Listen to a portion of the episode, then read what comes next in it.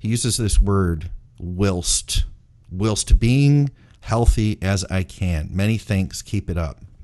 Whilst is the word. Yeah. That's not a word, though. That's the thing, Dave. Yes, it is. Whilst is a word. Whilst I am doing something. You're spelling it wrong. It's W-H-I-L-E. While. No, it's not. No, it's W-H-I-L-S-T. I think he's trying to spell whistle, but he's missing some letters. That would make more sense to me. Scott. This week on Drugs and Stuff, why are a bunch of baseball players testing positive for oral Turinabol? Then we have a bunch of listener questions. Cardarine, is it really as bad as the studies made it out to be? YK11, does it really block myostatin? Can you use steroids to repair injuries the same way you'd use growth hormone and peptides? DHB, dihydroboldenone, we give a compound breakdown, plus we talk about the pros and cons. TRT, do you need to come off and resensitize? Is it possible to complete just a few cycles and still maintain your health? Plus, I teach Dave how to spell the word whistle. You're going to want to stick around for that.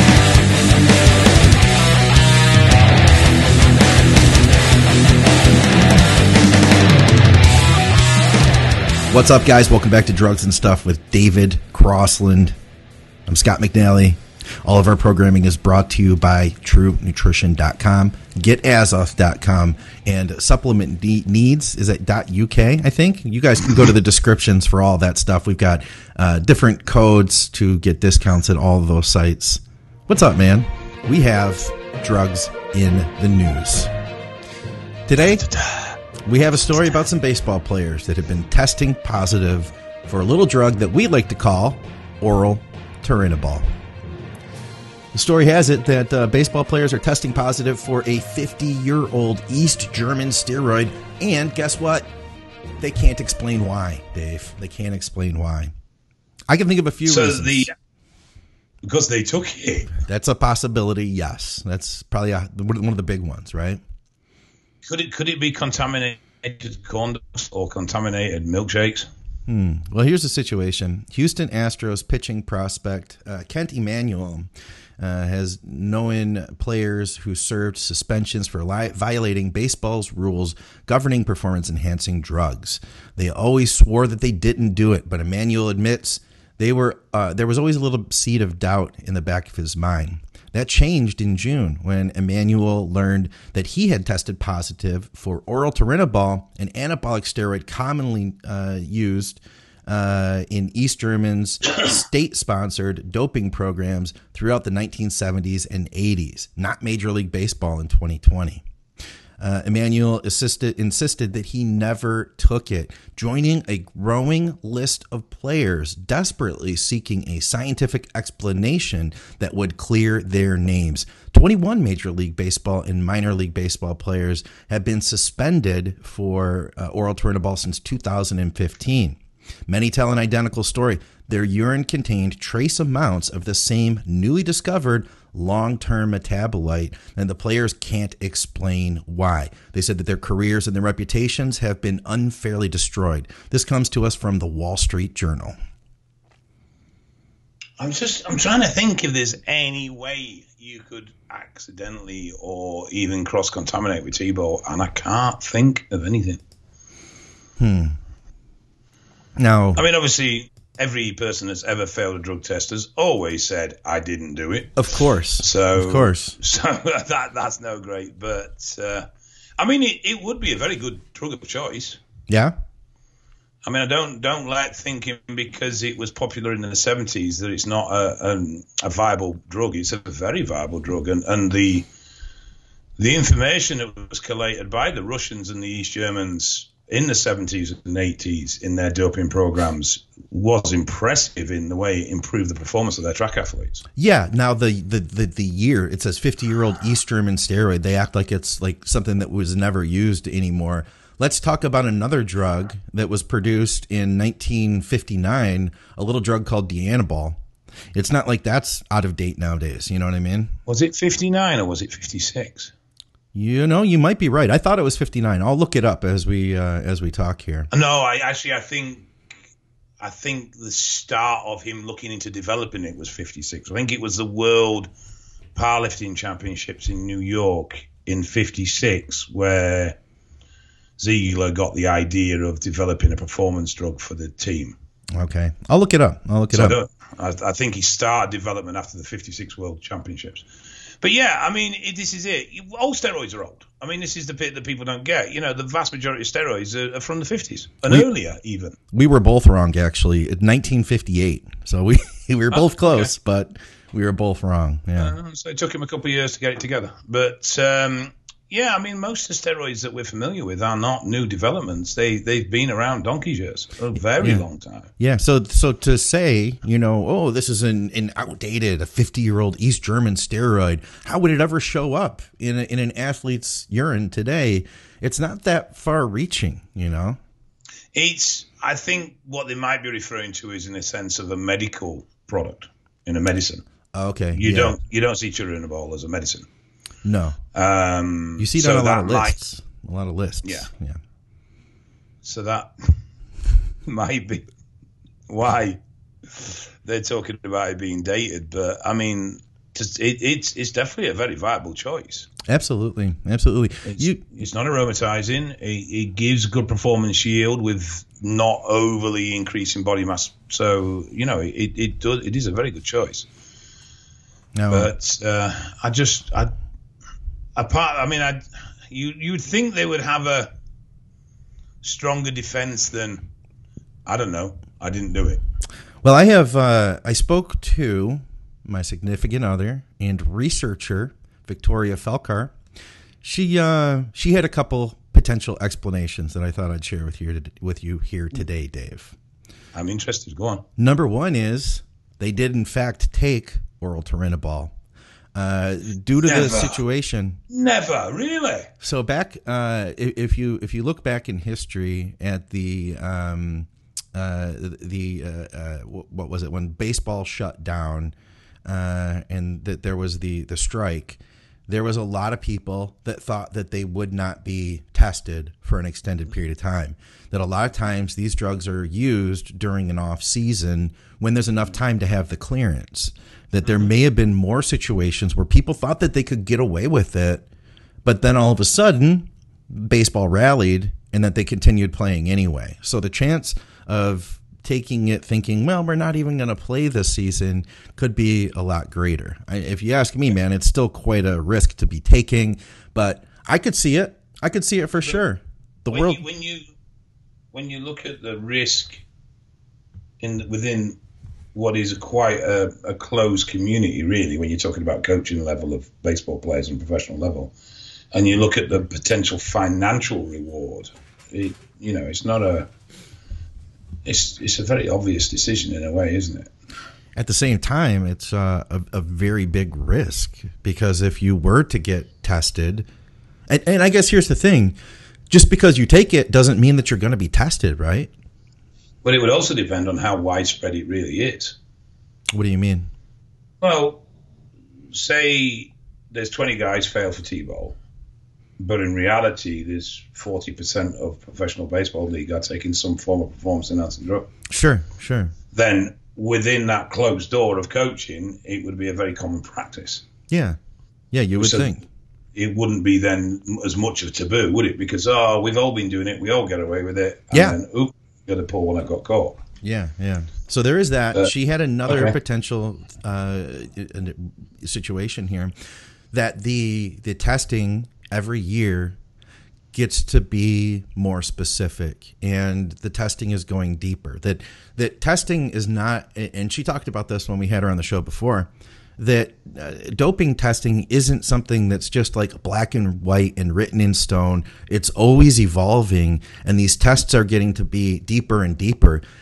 It's potential that they're picking up some type of a natural metabolite that does exist, that is looking like this similar. You know, she had said there were so many cases of positive doping tests for Deca, and athletes that had later found never did take Deca. But because of, you know, natural metabolites that were at a very low level, these people were testing positive. And if you think about it, it didn't add up. It didn't add up because people know that Deca for an athlete is the kiss of death, that you have once you take it, you're going to test positive for at least the next year and a half. There's no chance of getting away with that. But all these athletes were testing positive for DECA over the years, and it wasn't until later that they actually figured out that the testing had made mistakes. So there's a possibility that as this testing gets better, as they're looking deeper into metabolites, that they're picking something up that just looks like this. Could you ask your significant, much better looking other half if she's got any information on what caused the positive DECA tests? Yeah, she does. We have talked about it. I'm sure she'll have some insight into it. Yeah, it'd be interesting to see what it was that was causing the positives. Yeah. Yeah, I'll find out. But nonetheless, this is... But then if the testing was being so much more sensitive and it was picking up naturals, then surely you would see a much greater level of failure. Yeah. Well, possibly. It depends on somebody's individual chemistry. Mm-hmm. So, I mean, if it, you know, everybody is unique. If you look at, you know, some of these people that have had natural testosterone levels that are out of range, there have been people that looked like they would be doping that weren't, you know, women that have, you know, high natural testosterone levels, stuff like that. So there could be some abnormalities in there, you know, and I think that's what she was pointing at. What's the name that lost her appeal that has to take testosterone blockers, doesn't she? Yes, to bring her natural levels down. Yeah, and there have been cases I think is like highly unfair myself, but it'll be interesting to see what this study into the long-term effects of muscle memory and receptor proliferation and all the rest of it. You know, we had him on a while ago. He was looking for people to get engaged in the study. Yeah. Be interested. That I think is due out next year, so that'd be really interesting to see how that goes. That's going to have a huge impact on I think testing and testing results and subsequent bans or none as they may be in period of bannings. Yeah. If they can prove that a period of high androgens is a permanent advantage, then I think bans will just become lifelong. Yeah, they possibly could be. That might change the drug use in sports quite a bit. That possibly when you know it's one strike and you're done, you're gone, you're never going to compete again. Dave, your voice sounds so much more rich and soothing now with that microphone. Well, let's just hope that MyProtein forget I've got it.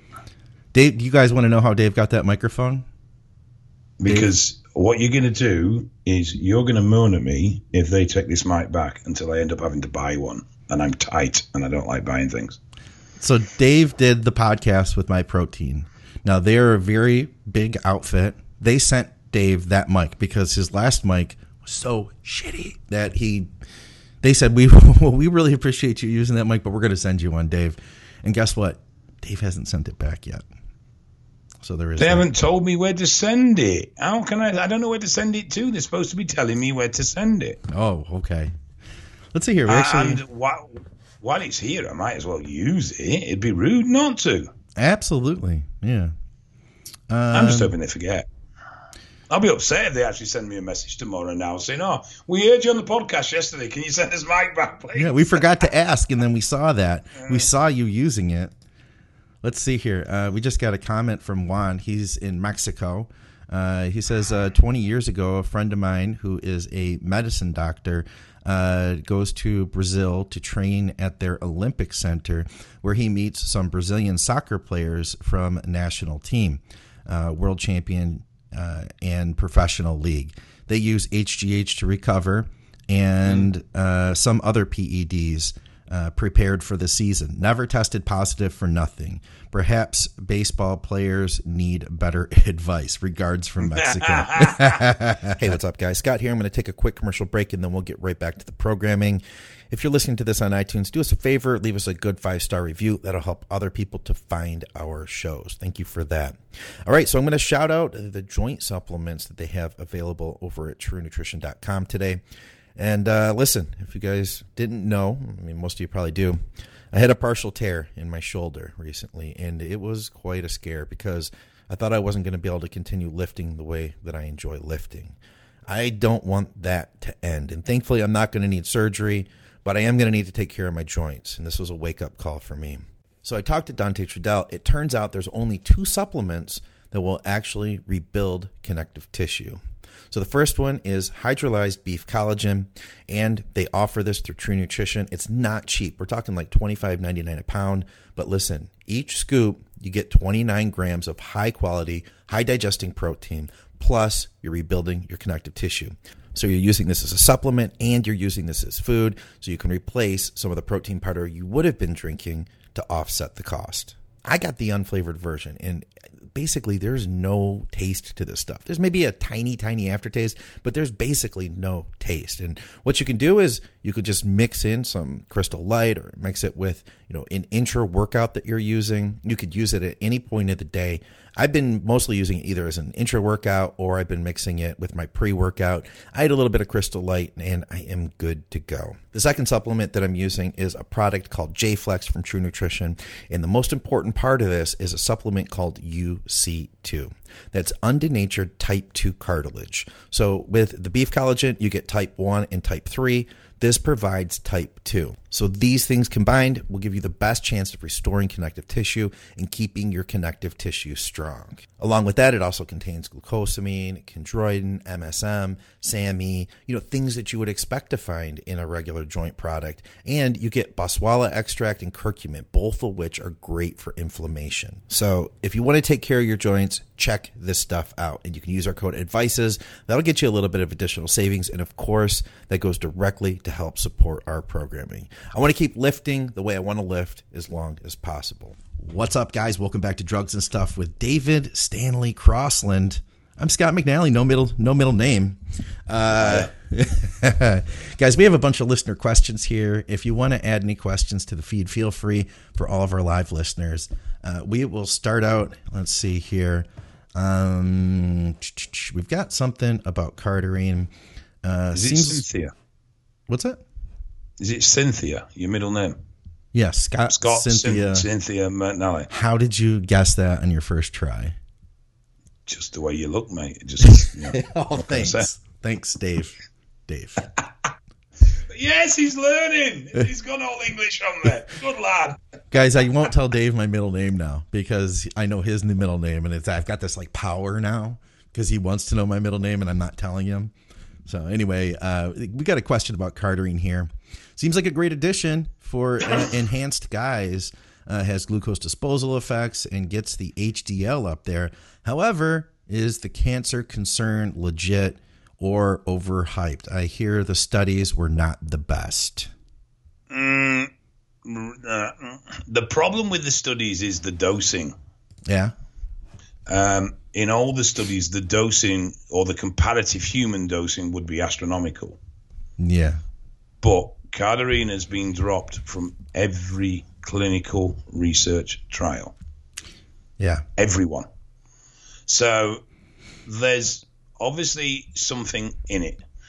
The big problem we have here is that we have drugs that a large dose can be damaging and a small dose can be very well tolerated, even if you run that small dose indefinitely. Yeah. But we also have other drugs where a large dose is damaging and a small dose over a prolonged period of time is equally damaging. Hmm. And unfortunately, we don't know. And the guinea pigs for this is the people that use it. Mm. Because it never went to human trials. It never went to human studies. It's never been studied at length. There's very little clinical research on it apart from the animal studies, which all came to the same conclusion. Yeah. And that's why the drug was dropped from development. So does a small dose over 12 months equate to a large dose over 2 months? I don't know. Nobody does. Yeah. I personally think that, like a lot of drugs we have available to us, none of them are particularly necessary. Yeah, yeah.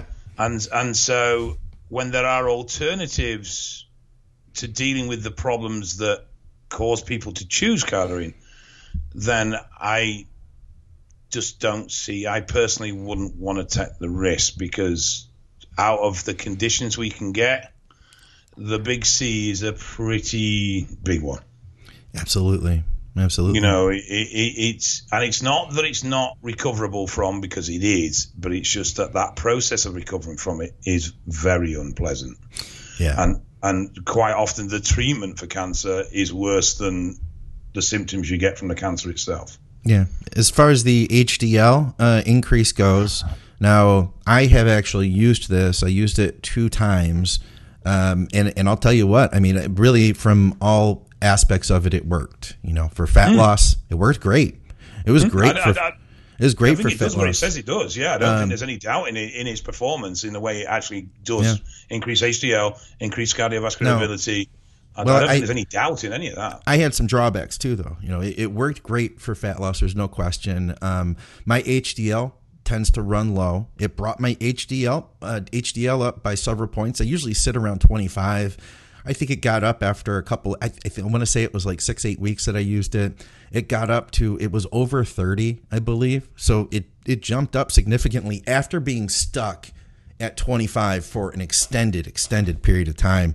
That was like the only thing that moved it up. Now that said, my liver enzymes also went up a decent amount. They were in the normal range. I can't remember what they were, but they were both flagged. AST and ALT were both flagged by the end of that run. So it's not something that I would want to use long term if I did use it, you know. But so for HDL purposes, after that my HDL went back to normal. So it's not like something. It's not like I'm going to take it like a niacin and continue using it.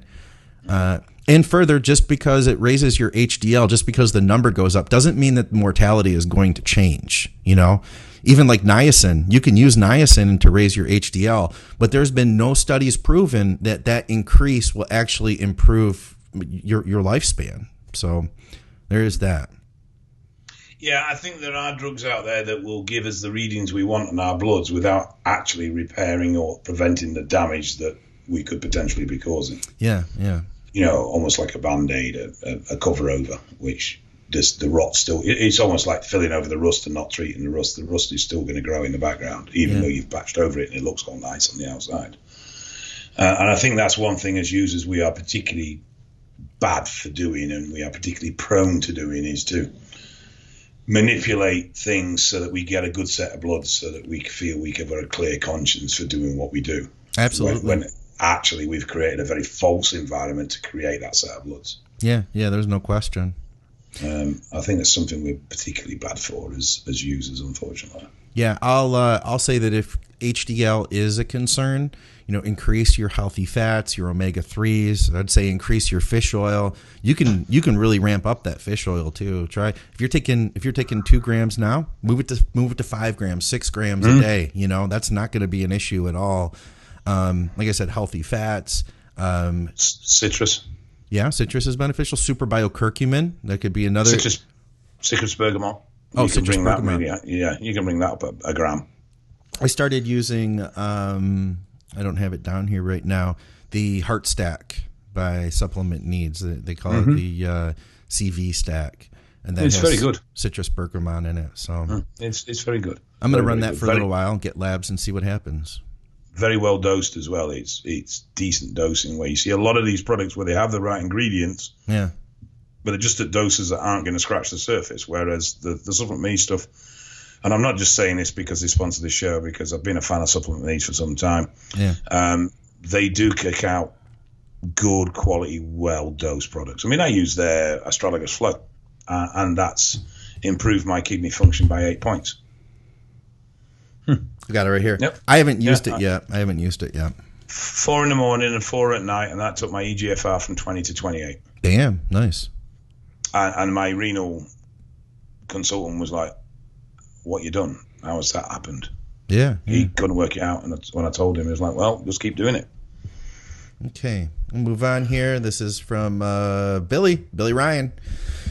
Thoughts, I think we talked about some of this stuff before. Thoughts on YK11 and its purported ability to inhibit myostatin. Can utilizing this SARM while running a TRT dose of 150 milligrams of testosterone take a bodybuilder to the next level, despite running blasts with other compounds? Right. Can we please just for once put this to bed? No. Okay. No. A myostatin inhibitory drug is a live biodrug. It's a living culture. Okay. YK11 in studies just shows suppression of myostatin. Yes, so does testosterone. Yeah? Yeah, to the same rough amount. And the reason YK does it is because of its similarity to testosterone in structure. It's not going to have any impact that's going to be in any way noticeable in the terms of myostatin suppression. Myostatin suppression drugs are grown from mice spleens, and they're harvested. So they harvest antibodies from mice spleens, and they grow the drug. It's a biodrug. It's a live drug. It's a living drug, which means it has to be treated as such. So it has to be refrigerated, controlled temperature, everything else, can't be in direct sunlight, all these things, which is why true myostatin suppression treatment, though they're not 100% correct yet and working, cost thousands. Yeah. Because it is such a complex drug that has to be grown. You can't just go and make it in a lab. It has to be harvested and it has to be developed. And each batch is singular to where it's come from. I know one pro bodybuilder who has made some tremendous progress, and that they used some myostatin inhibitors this past year, and it was very expensive. It was, from what I understand, it was not a cheap thing to do at all. I think the last time I looked at pricing, or I heard of pricing, you were talking somewhere around the $8,000-$10,000 for a course. Yeah. And that's if you can get it, because you've got to find a development lab that's willing to do it for you. And even then you're running a risk because it's not fully tissue selective. Yeah. So one of the big problems about myostatin, you can actually create myostatin inhibition in your body very, very easily. The problem is there are hundreds of different types. And what we're looking to switch off is the single one that controls, regulates muscle growth. Yeah. But we also have myostatin that regulates organal growth. We don't want to mess with that one, but... There is thought that Dallas had been using myostatin suppressants, which is why his internal organs were so much enlarged. Because, you know, if you remember the autopsies, his lung was enlarged, his liver was enlarged, his kidney was enlarged, his heart was enlarged, everything was enlarged. Yeah. And a lot of people said, oh, that's growth. Well, growth doesn't really do that. So the one drug that does do that is actually myostatin suppression. Yeah. Now that's the problem. Now, years and years ago, when myostatin inhibition first became aware, when people first were aware of it being around, there were some backstreet experiments, so to speak, with antibodies. Yeah. And I think it was rabbit they used, and it killed them. Yeah. Because their internal structures grew to such a point that their body could no longer, you know, and obviously everything crushes against the rib cage then, and you have serious problems. Yeah.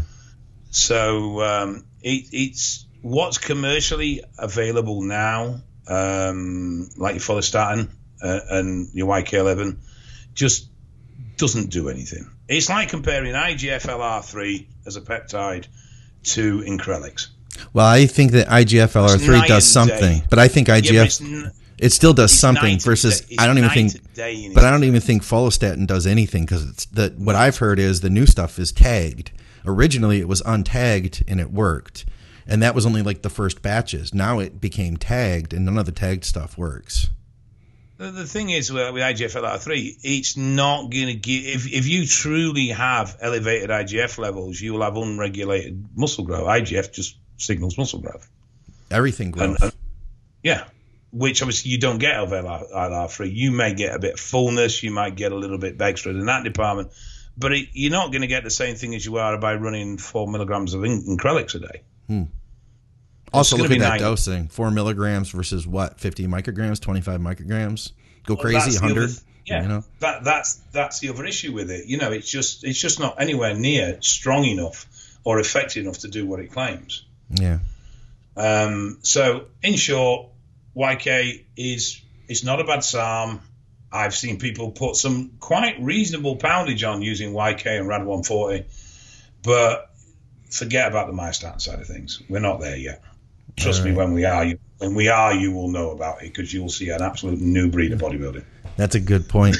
Paul Fitz, thoughts on using Primo with a test base for 20-week cycle? Do you need more test than Primo for the benefits? Not at all.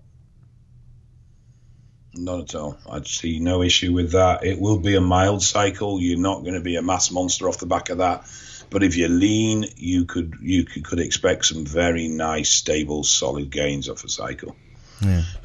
Test 250 mega test a week, 400-600 mega primo weeks, and nice little cycle, depending on where you are and your level of development. Sure, sure. Rob Taylor, everyone has been saying forever that Tren is the baddest dog on the block.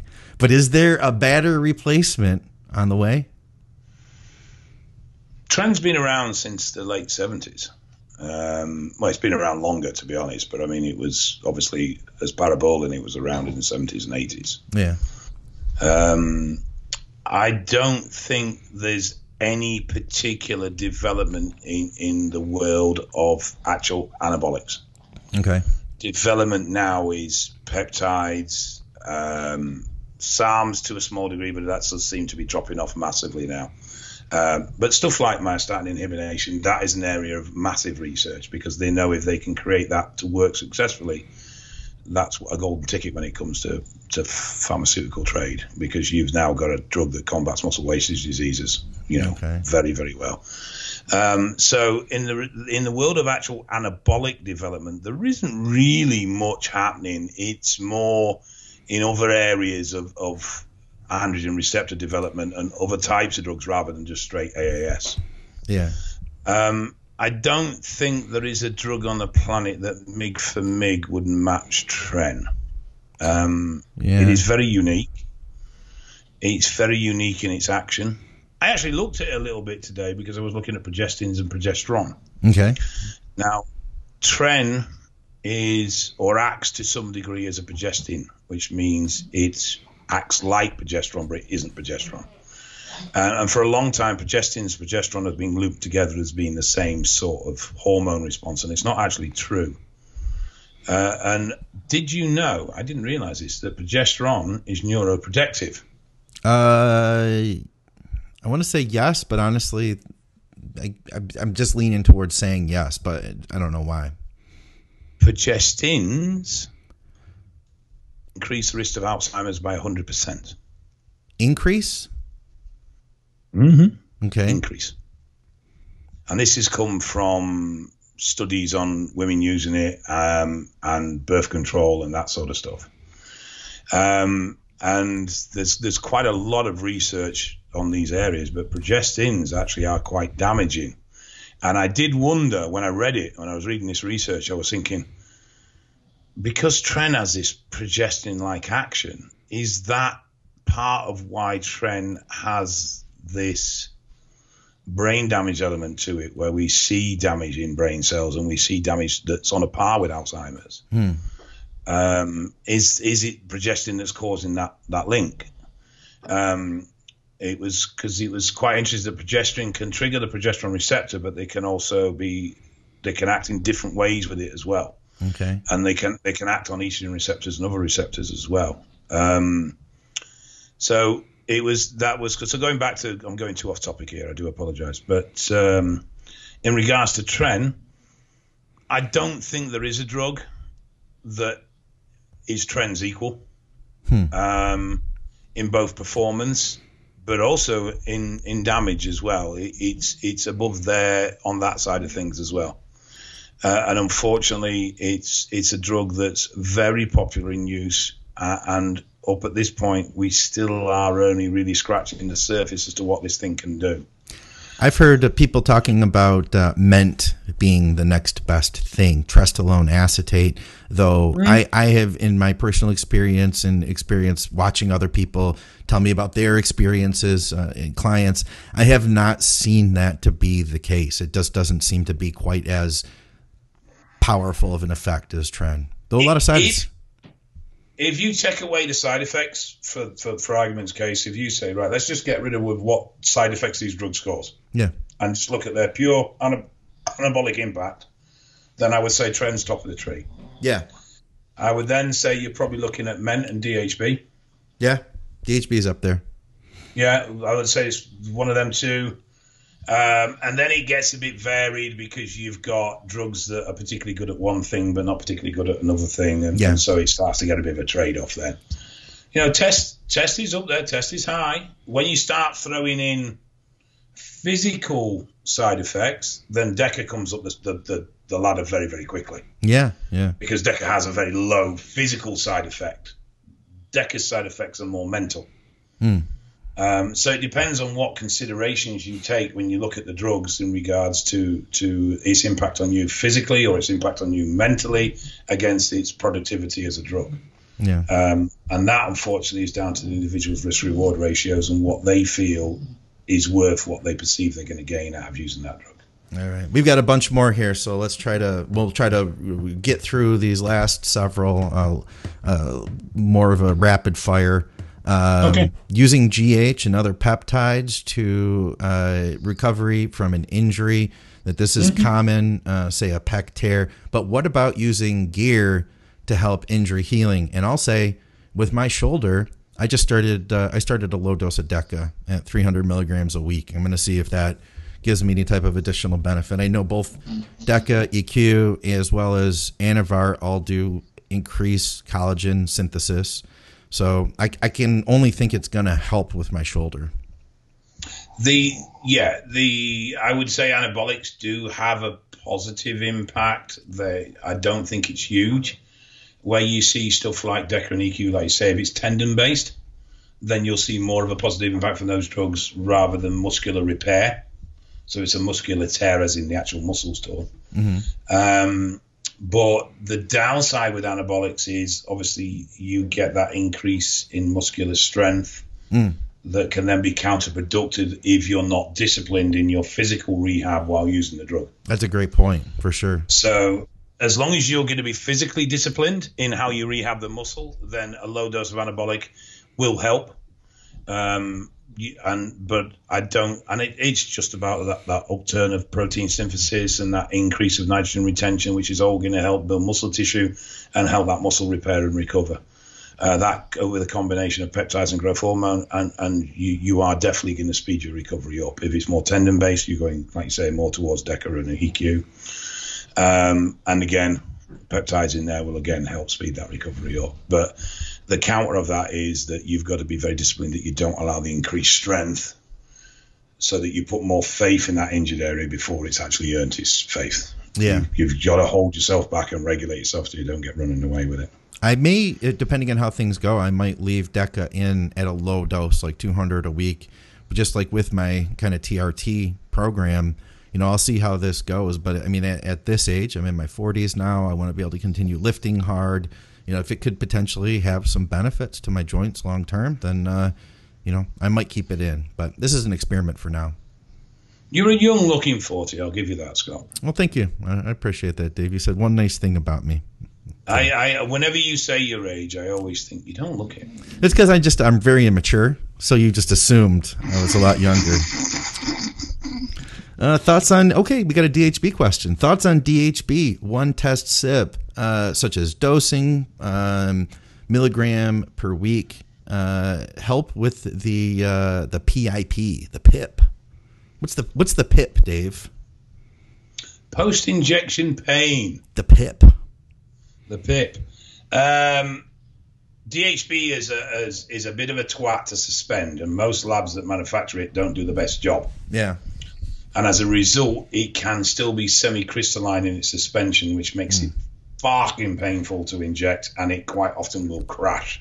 Yeah. People will constantly complain, particularly in cold environments, particularly in winter, that their DHB is crystallining all the time. It can be suspended correctly, but unfortunately a lot of labs just don't take the time to do it in the slow and controlled way it needs to be to suspend well. It's effective.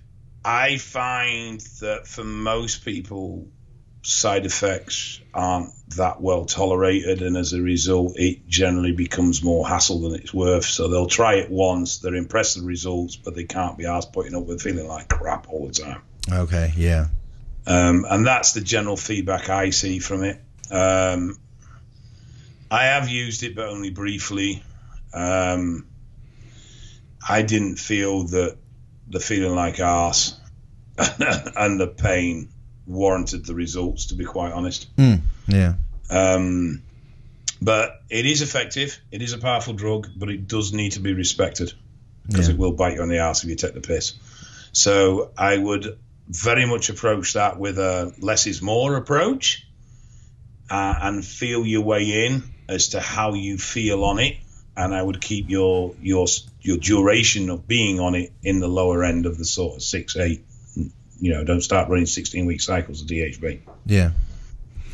Okay, well, here's one that we've talked about before, but I suppose, you know, not everybody has seen every episode. Jake Radcliffe asks, opinions on a need to come off completely off of TRT completely once in a while. Like, are there any benefits once a year for 6 to 10 weeks? One aspect to that would be what I consider a myth. Is there any, like, trying to resensitize the receptors, get them cleaned out? Okay. That is a myth. It's absolute bollocks. You don't want to clean out your receptors, Dave? You want dirty receptors? Is that what you're telling me? I am telling you that my receptor dies after 4 hours, so I don't need to clean it because I've got a brand fucking new one. After every 4 hours, you turn them over. They're constantly turning over. Okay. People don't seem to grasp this, and it's the basic concepts of steroids. Steroids go in, we inject them into the muscle, they soak into the bloodstream, they travel around the body. They attach to a receptor. They dump their signal, they deattach, and they float off again. In the meantime, when they are free, they can attach to SHBG, they can attach to albumin, they can attach to aromatase and be converted to estrogen, or they can attach to another receptor. But this process is going on constantly. Constantly attaching, deattaching, attaching. Obviously, if they convert to estrogen, they become another compound, and then they attach to estrogen receptor, dump the signal, and then they detach and float off again. And they break down in accordance with their half-life. When testosterone is released and it is in its pure form, its half-life is it 6 hours, I think? Can't remember. But its half-life is quite short. So it's not a durable compound that hangs around in your body for ages. So this process is constantly going on. Mm. And at the same time, receptors are dying off and being remade and dying off and being remade, in the same as skin cells do, in the same as, you know, the cells in your eyes and your other organs are constantly being renewed. The same thing happens with your receptors. So receptors don't desensitize. Absolute myth, complete bollocks. If receptors desensitized, then... Well, if someone says to, I've got an androgen deficiency or I've got an androgen resistance and my receptors are desensitized, then basically what they're telling you is they have a micro penis. Okay. Well, how about because your dick wouldn't grow in puberty if your receptors desensitized. Well, how about needing a break then for heart health, other organs, other sexual health, things like that, things that to give your organs a break from the TRT. Do you need to do that now, Dave? There is something to be said for mechanisms up cycle of the receptors or upstream of the receptors in a way that if you run a TRT that mimics natural levels, then there's no real reason to have a break because you're mimicking natural levels. If you run a TRT that's above natural levels, then there may be a need to at least, if nothing else, bring the dose down to natural levels to give everything upstream a little bit of a rest because you are basically running at a supercharged basis. Yeah. So you're basically cycling at that point. Yeah. So it's not – this is where it gets a bit grey because at what point does the dosage become cycle and at what point is it therapeutic? And there's a lot of argument about that. There's a big trend in the States to run TRT at quite high doses comparatively. And go by how you feel and everything else. But generally, when you start pushing things out of range, you'll start to increase estrogen conversion, you'll start to increase red blood cell proliferation. And as a result, your blood's going to get thick, your estrogen's going to get high, prolactin's going to start to develop, and you're going to start to have to manage more things. Where if you keep it in range, generally everything else will behave. Okay. If you've been on cycle for an extended period of time, the chances of you recovering for an 8-10 week period are virtually nil. Yeah. So you're probably going to do more harm and cause more stress to yourself by coming off. What would be much more sense is get your dosing to a point where your test levels are 25, 26, 27, somewhere around there in UK numbers, obviously. So about 1,000 in stateside numbers, 1,100, somewhere around there. And sit at that for a period of time while everything sort of gets back to normal before you do your next drive and push onwards. Okay. Yeah, and overall, you know, kind of like what you're saying, if you're at natural levels, it's just doing what the, I mean, there's no sense in being absent of testosterone for 8 to 10 weeks or whatever the guy had said. I mean, testosterone, it's going to be in your body regardless if you were natural, you know, or using. I mean, if you're natural and healthy, you would have testosterone. If you're on TRT, the point is to replace what you no longer have because your body's not producing it. Being absent of that, I think, could actually cause health problems of its own, right? Not having testosterone. Yeah. You know? Definitely. Low estrogen, which is going to cause an increase in brittleness in the bones. It's going to cause tendon problems. Not to mention, obviously, libido issues, sexual drive, fat gain, mental clarity, all those things that come with low hormones. Yeah. We'll save a bunch of them here for the next show. I'll take one more question here that was on our live feed because there's a good chance we won't see that next time around. And then after that, we will call it a day. Hi, guys. Really enjoy the shows.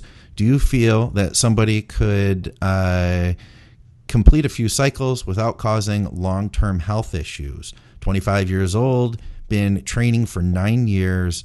I'm not wanting to compete, but I'm wanting to achieve greater muscular results. He uses this word, whilst being healthy as I can. Many thanks. Keep it up. Whilst is the word. Yeah. That's not a word, though. That's the thing, Dave. Yes, it is. Whilst is a word. Whilst I am doing something. You're spelling it wrong. It's W-H-I-L-E. While. No, it's not. No, it's W-H-I-L-S-T. I think he's trying to spell whistle, but he's missing some letters. That would make more sense to me. Scott? I'm not wanting to compete, but I am wanting to achieve greater muscular results. Whistle. Being healthy as I can. Whilst being as healthy as I can. He meant whistle, I'm pretty sure. But anyway, go ahead, Dave. You tell him, give him some advices here. God, you're painful sometimes. Don't even, you were going to stop. Don't even do it, you. By the way, I think you need to shave your hair off and stop. You're losing the battle here, mate. I'm losing the battle. You got to face reality, Dave. Seriously, I think that guy's got some mental problems, but that's a whole other topic. Yeah, Scott's got a hater. It's usually me that gets him, so I'm quite happy about this one. I think he's fucking brilliant. In regards to this, can you run cycles safely? Safe is a really awkward word to use when you start talking about steroids. Yes, tentatively you can. Okay. It's all about risk management at the end of the day, and there's definitely the ability to run a cycle, run 2 cycles, run 3, 4 cycles, and have no long-term health impacts. Okay. Particularly if you are very health conscious and you do take care of that. I know a few people that have run 30 cycles that have had no long-term health impacts. No kidding. Yeah. But in the same way, I know people smoke 40 cigarettes a day, 103, and have never had cancer. So, you know, it's one of them, isn't it? You know, it depends on the individual, their tolerance to drugs and how their body works. But in essence, if you were planning on running a few cycles, as in 1, 2, or 3, you were sensible with your dosages, you took time off in between cycles, you monitored your health, I see no reason why you couldn't get through that and come out the other side with no issues. Let me ask you a question, Dave. How many people do you know that have only run 1 or 2 cycles? You know what I mean? Probably 2. Yeah. Yeah. Once you start, it's hard to... Against thousands, it's very hard, yes. Yeah, and it's like eating chocolate. Once you've eaten chocolate, you just can't stop. It's, you know, here's the deal is that you see such great progress, it's hard to think about going back. Usually when the guy's on his first cycle, he's only halfway through it before he's planning his next one, you know? Yes. Yeah, it's very true. And even if you are disciplined enough to do 1 or just do 2, the mental adjustment to not having that extra benefit in the gym with your recovery and your growth rate, it's difficult to go back. if you had an old piece of shit motor that had 80 horsepower and someone gave you a 500 horsepower top of the range high performance vehicle and said, there you go, have that for 2 years, and they said, right, oh no, you're going back to your piece of shit. That's a great analogy. That piece of shit is going to be such a piece of shit now, whereas before, you know what, it's a piece of shit, but it's my piece of shit. Now it's like, yeah, you're going to hate even looking at it. And it's that sort of thing. It's just, if you can mentally adjust to not being supercharged, then power to you for it. But a lot of people struggle with that, and I know we've discussed this in the past about coming from being big and strong and powerful to going back to being normal is a difficult adjustment. I love your analogy. Every time I go to Mini Cooper and my car gets some work done on it, they always give me a loaner that I can take. You know, they're really cool about that. Mini Cooper has awesome service, by the way. They're always really cool. They've got like really fancy coffee machines in the shop. So if you're just there for like an oil change, you can hang back. They great amenities. You buy, you know, there's food there for free. You know, great coffee. Like I said, if it's going to so be, you just go to the showroom every time you're hungry or want a coffee, don't you? Yeah. If I need to get more extended work done, then they give me a loaner cart. And I'll tell you what, every time they give me that loaner cart, it's always the latest model. It's always loaded. It's always a little faster than my car. And man, it sure does make you think like, man, I want this now. It's hard to go back. It's hard to go back after you've run a cycle. That's for sure. I bought a car last December, and 2 weeks after buying it, someone smashed up the back end of it. I remember that. Yeah. They had a lot of problems getting the new bumper for it. It was going on forever and ever. So BMW lent me what they call a BMW experience car. Oh, okay. Which was a top of the range, fully loaded, every conceivable extra you can think of. This thing had auto drive in it, so it effectively drove itself. It had heated seats, cooled seats, massage seats. This thing did everything. I could drive it off the remote control. It was just ridiculous, the toys on this thing. Yeah, that's crazy. I cried when I gave that back and picked mine up. And I sat in my car and I'm like, no, don't. I love my new car when I got it. I sat in my car after 3.5 months in this thing and I was like, this is shit. It was awful. That's funny, man. When it was probably awful. A really nice car, and you, like you said, you loved it when you first got it. I loved it. Absolutely adored it. It's like best car I've ever had. But having been spoiled like that for so long, it was just that first drive was just like, it doesn't do this and it doesn't do that, and it hasn't got heads up display, and oh no, I can't turn my massage seat on. No, I haven't got a fridge in the armrest. This is shit. Yeah. All right. It was unbelievable, was that thing. Absolutely unbelievable. Well, listen, guys, that wraps us up. We do have some more questions left over. We will take all those questions on the next episode. That'll give us a running start. We'll be back with more drugs in the news. We'll be back with an English lesson from Dave. We did a little mini English lesson here on how to spell whistle properly. But we'll be back with something a little bit more solid next time. Guys, of course, go to crosslands.org.uk and check out all our great sponsors. We've got links in the description. Guys, do us a favor. If you haven't subscribed yet, hit the button because we have several programs coming out each week. If you enjoy our content, hit the like, leave us a comment. It helps to boost us in the algorithm. Dave Crossland, David Stanley, as always. Yes, sir. Thanks a lot, brother. Peace. No problem, Cynthia.